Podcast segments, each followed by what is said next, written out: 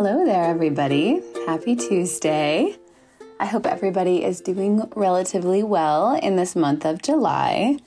I have another installment of the teacher series for you today. It was so fun. I reconnected with a friend that I met during the master's kind of summer. So, when you get your Montessori um, AMI diploma, it's the year or you break it up in three summers, but then there's a few summer courses that you take to complete your master's degree. And I met this wonderful woman during that summer, and we connected over music and Portland, Oregon. And I just remember thinking she was so great and had such a beautiful spirit. And long story short, we, we have reconnected, and she is my guest on today's episode. Catherine Castillo is on this episode on another installment of the teacher series. I'm so happy that she agreed to come on. We get into a lot of interesting things and we we really dive deep into the spiritual preparedness of the adult, something of high interest to me.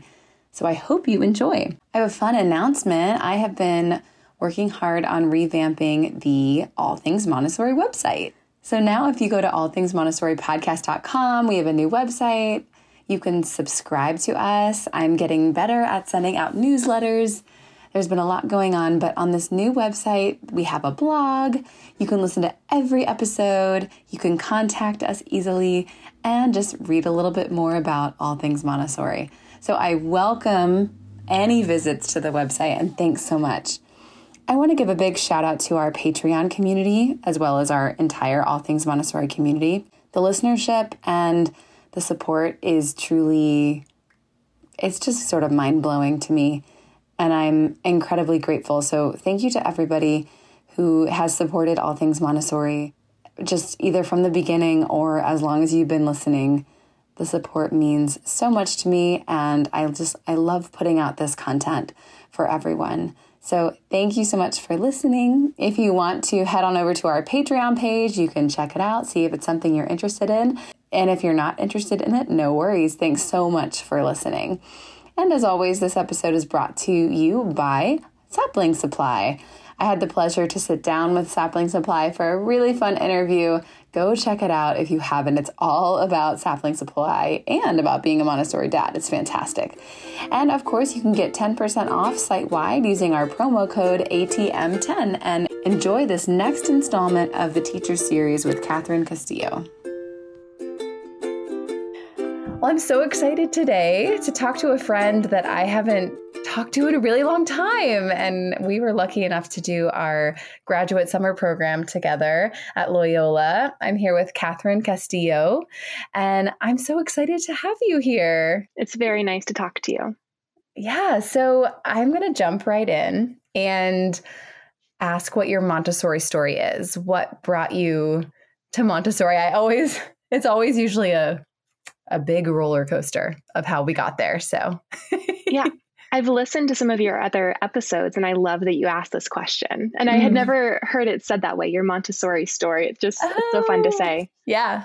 So, my Montessori story definitely started my senior year of high school, actually. I was mm. in a class called Theory of Knowledge.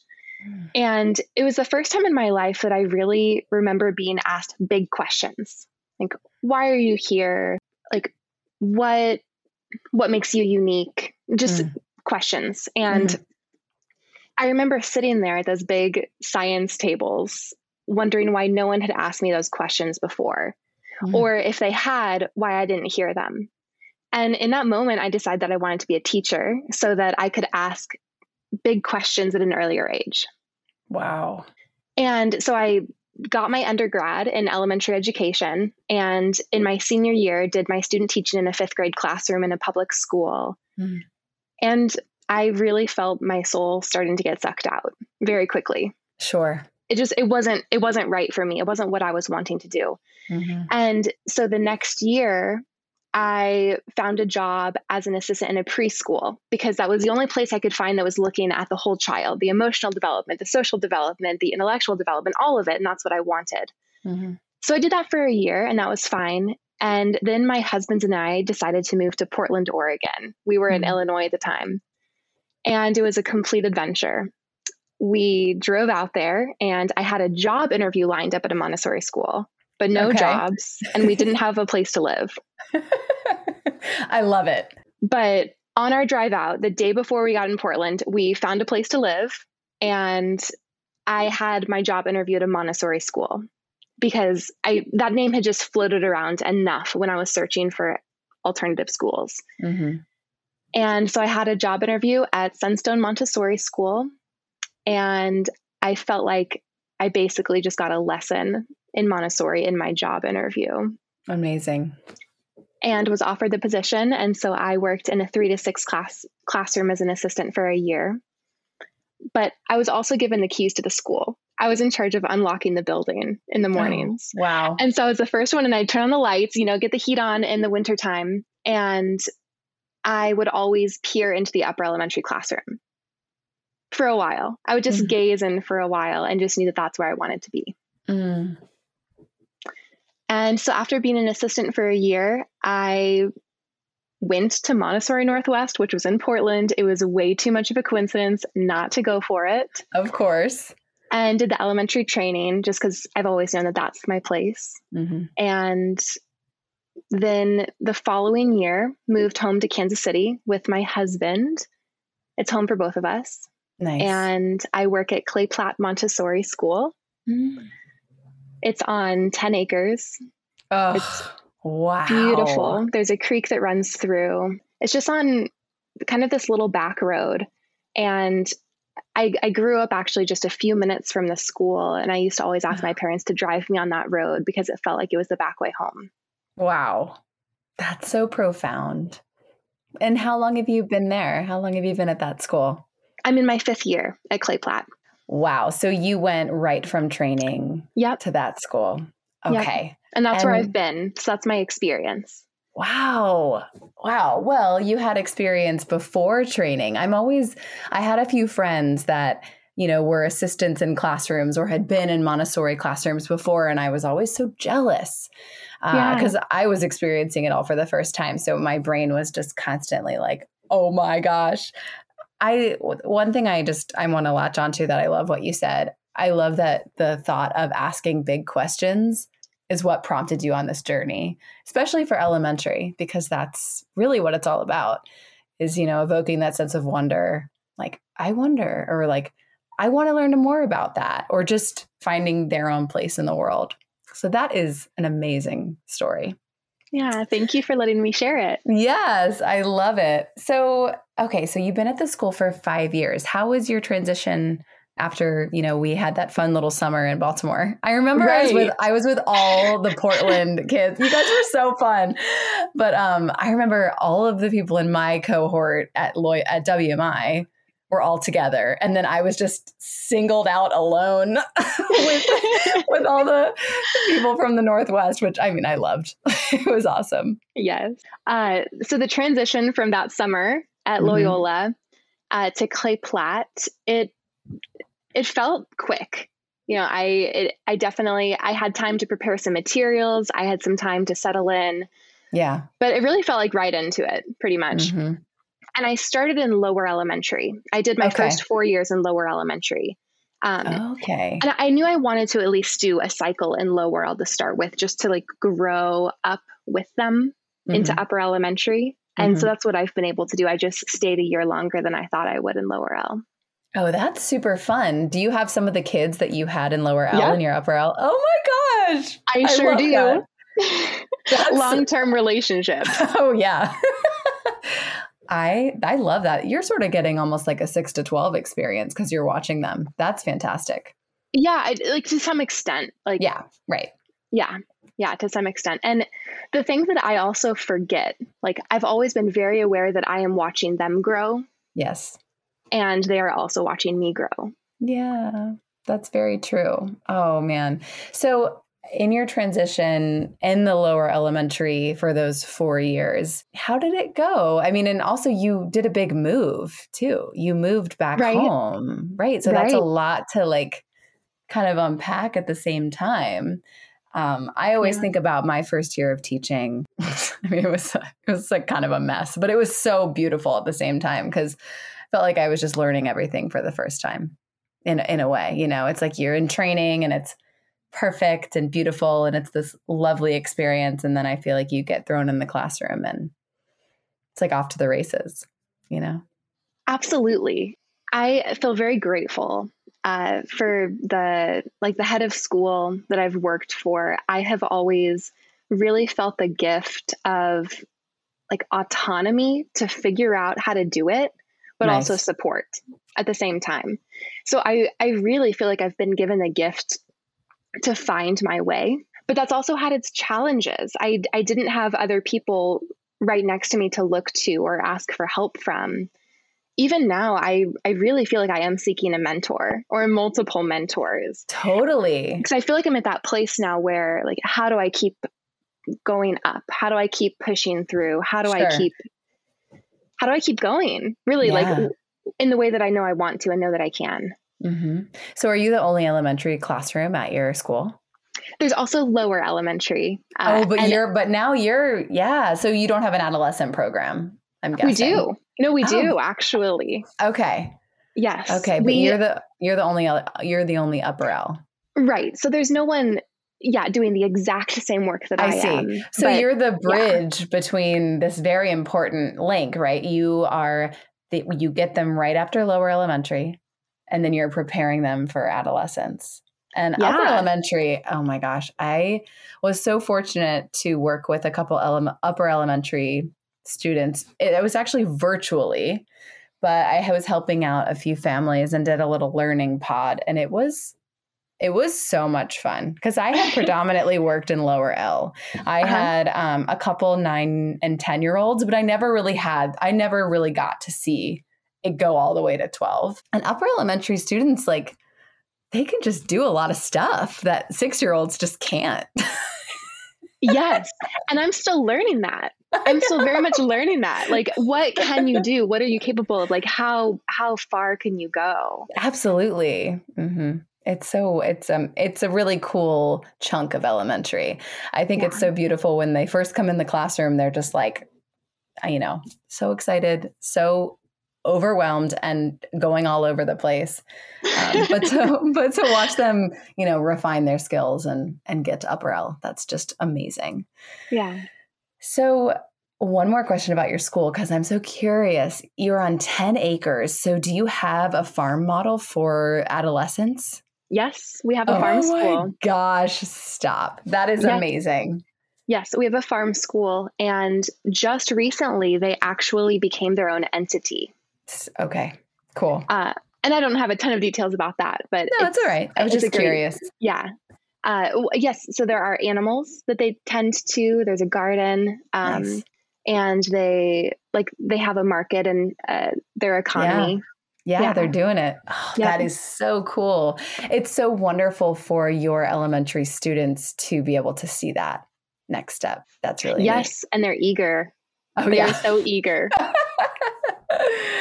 I bet they are. So, diving a little bit into, you know, the deeper levels of Montessori. We we talk about this idea. I don't even know if it's an idea, but we talk about the preparedness of the adult, the spiritual preparedness, how to be prepared for this really important work. So I want to talk to you a little bit about that um, because I personally have had my ups and downs with it. Specifically, the for me it was patience, but also putting my own needs really to the mm. side every single time. It's easy to do a lot of the time, but there's some days where it's like, oh my goodness, it's so hard. I think that is the most important and one of the hardest components of Montessori work. I agree. I yeah. agree. And when Montessori talks about the idea of a cosmic task, mm-hmm. of every part of the universe having something to do and they do it. And in doing so, they contribute to the whole. And I feel my cosmic task is developing the spirit and ultimately supporting others to do so as well, or being there alongside their journey. Yeah. And so for me, like that is what gets me out of bed in the morning to go to work. It's okay, I have another opportunity to just work on being neutral to some extent but also in that accessing joy, being present, um, having like cultivating curiosity myself. Yes. Feels like the work mm-hmm. to me.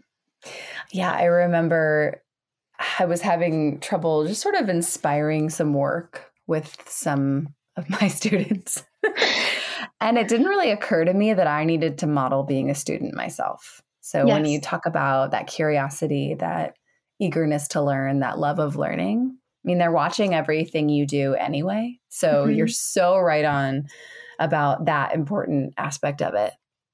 And to some extent, I think it's giving ourselves permission that we can be curious mm-hmm. about what we we can learn what we want to learn about and yeah. share it.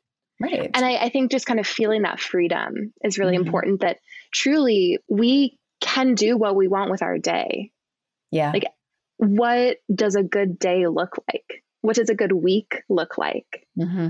And like that, like that freedom does feel incredible. Like we speak about like the freedom and responsibility that the children have, but the adult also has a lot of freedom and responsibility. That's a really yeah. What a cool way to look at it. I I think it's hard sometimes with teaching or just being an adult you get so stuck in your own lane of the things you you should do the things you have to do all those whatever. Yeah and then and then your story about moving to portland and not even knowing where to live I have a similar story when I did that in New York City, very similar, just moved there on a whim. And I think about that person and I'm just like, wow, like I don't, you know what I mean? I, now I just feel like old and mature and responsible, and, you know. Um, but there's some spontaneity in that that um, I think it's important to remember and to bring in. I one of my favorite days. Um, I had a whole plan for what we were going to do. And of course, then something amazing happened and I couldn't do any of it. Yep. There was a fawn in our parking lot, and the toddler teacher came in and she was like, There's a baby deer out in the parking lot you should take the elementary children to go see it. And I said, no, I can't. I have this whole plan. and then I then I was like, what are you doing? Um, so we spent the whole morning outside and they were singing songs to it. We were at a oh. good distance. It was so beautiful because we had actually yeah. just learned Doe a Deer from Sound of Music. And so they were like, the deer will love this song. Oh my goodness, what timing. I know. So yeah, just moments like that throwing your agenda totally out the window. Yes. Yeah. Absolutely. Absolutely. Yes. Mm-hmm. Those can be the best days. Mm-hmm. Yeah. Those can be the very best days. So, yeah. how many children are in your class right now? At this moment, 12. Okay. Well, how, what's the biggest group you've had? The biggest group I've had uh, was, I think, 22 or 23. It was kind of hovering around those numbers. In Lower L. Okay. Yes. Okay how what's the difference between a 12 person classroom and then a 22 or 23 Ooh, that's an interesting question. So much but what's also interesting is i had the bigger class when i was a younger teacher uh-huh. and it felt like a lot it felt like yes. a lot. Yeah. I think that at this point i could like feel like i could manage it a bit better but now with 12 interestingly i still feel pulled in many directions. Sure and I think some of that has just been kind of trickling from just what this year has been. There yeah. was a, a, good part of this year that it was in person and online at the same time. And so just okay. felt really, really pulled so much mm-hmm. of this year. Yeah. And I don't know if I've really like stepped out of that mindset that mm-hmm. that I don't have to be pulled in so many directions anymore, that I can just settle in and and be with what's right in front of me and know that that's going to be enough. Absolutely. I, these days, I do still feel like, okay, I, I, sit down and I should probably get up and go do something else. And then I should mm. probably go do that. I'm, I'm just feeling very pulled right now. So you were doing kind of like a blended, kind of like a, a dual thing. Yeah.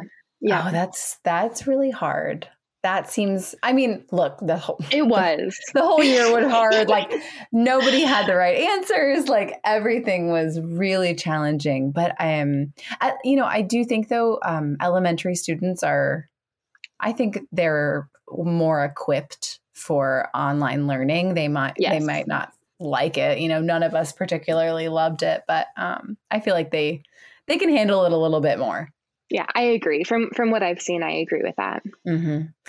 Yeah. So are you back in person now? Yes, everyone is present. Wow. So how's that transition been having everybody back? It's felt great. It's it's felt really great. They missed each other.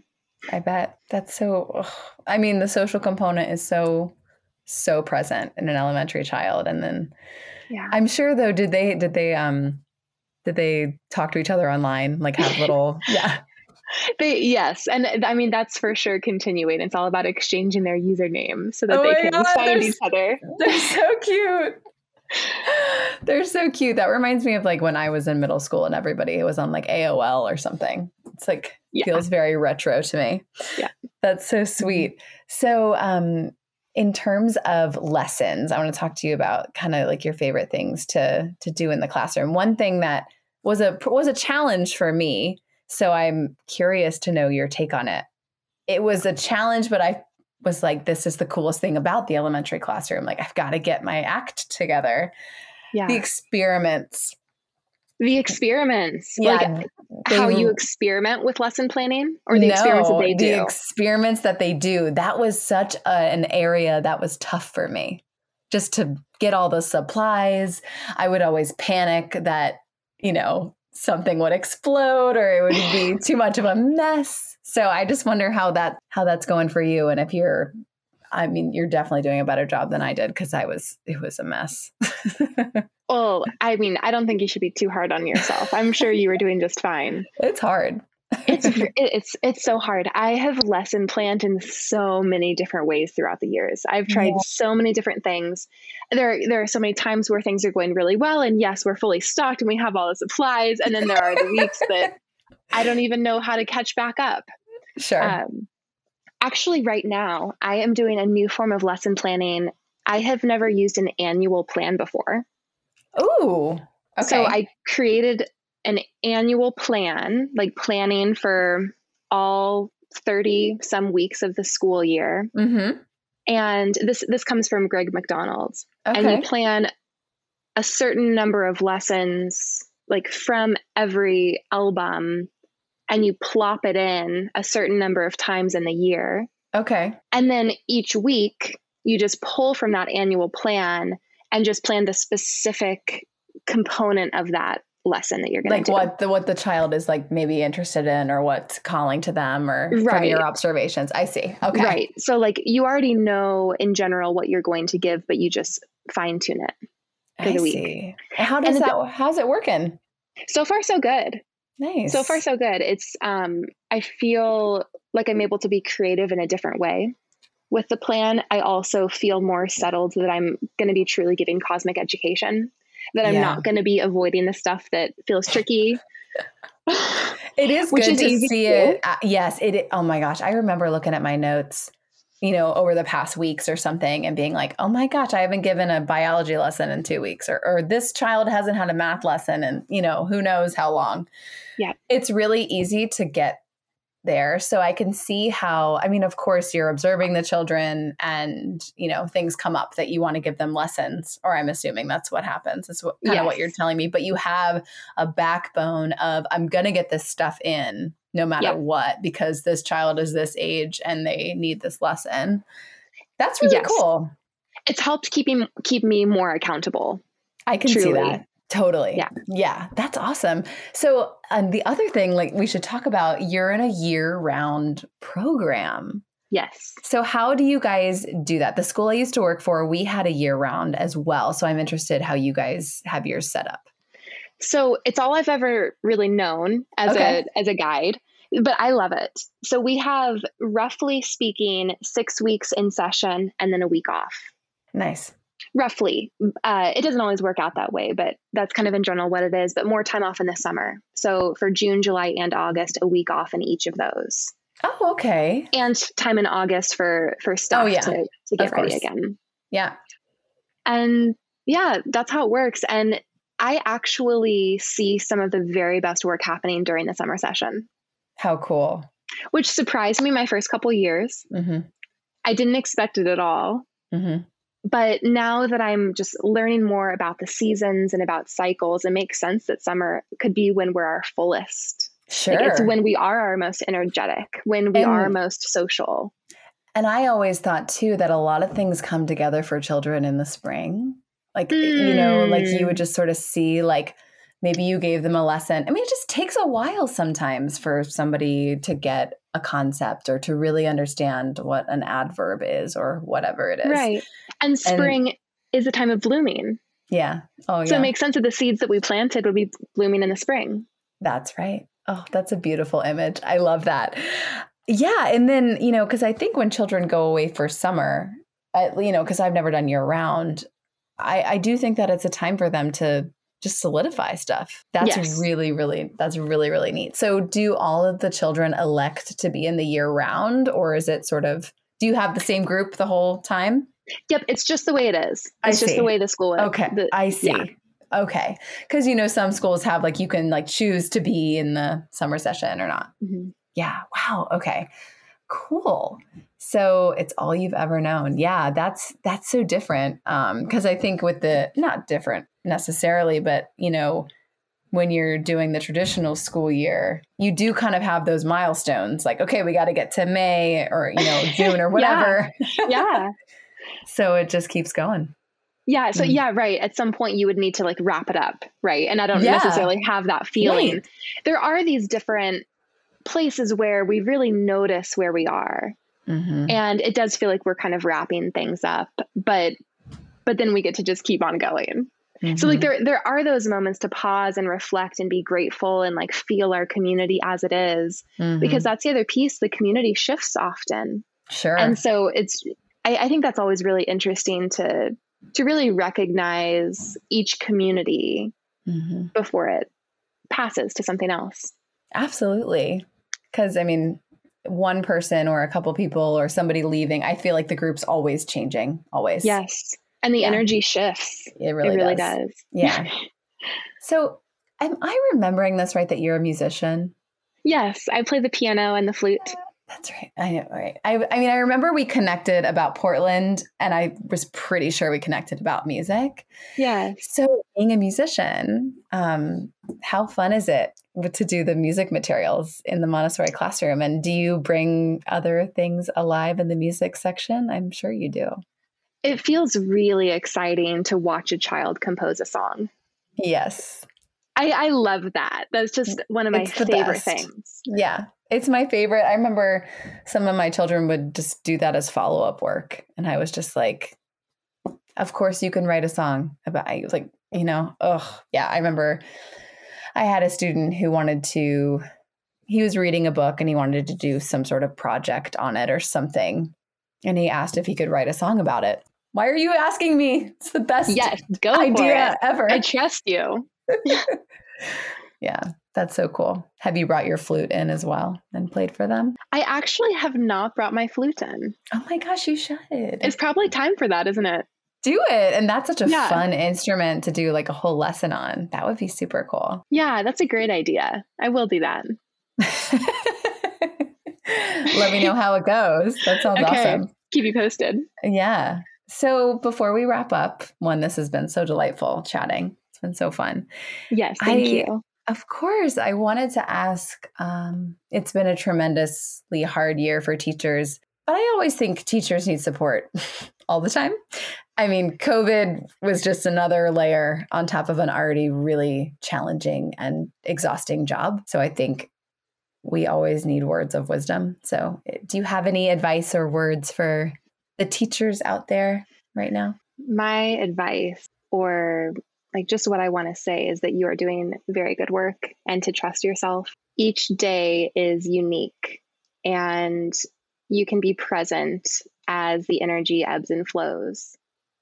And even if some days all you can do is show up, that's that's okay and you are doing good work and just keep filling up your cup because the more you are able to nurture yourself, the that's when you'll be able to nurture others in the way that you want to. Beautifully said. Beautifully said. Well, thanks so much for being here. Thank you so much. I love your podcast. You're doing oh, you are doing beautiful work. So please keep it up. oh, thanks. I will.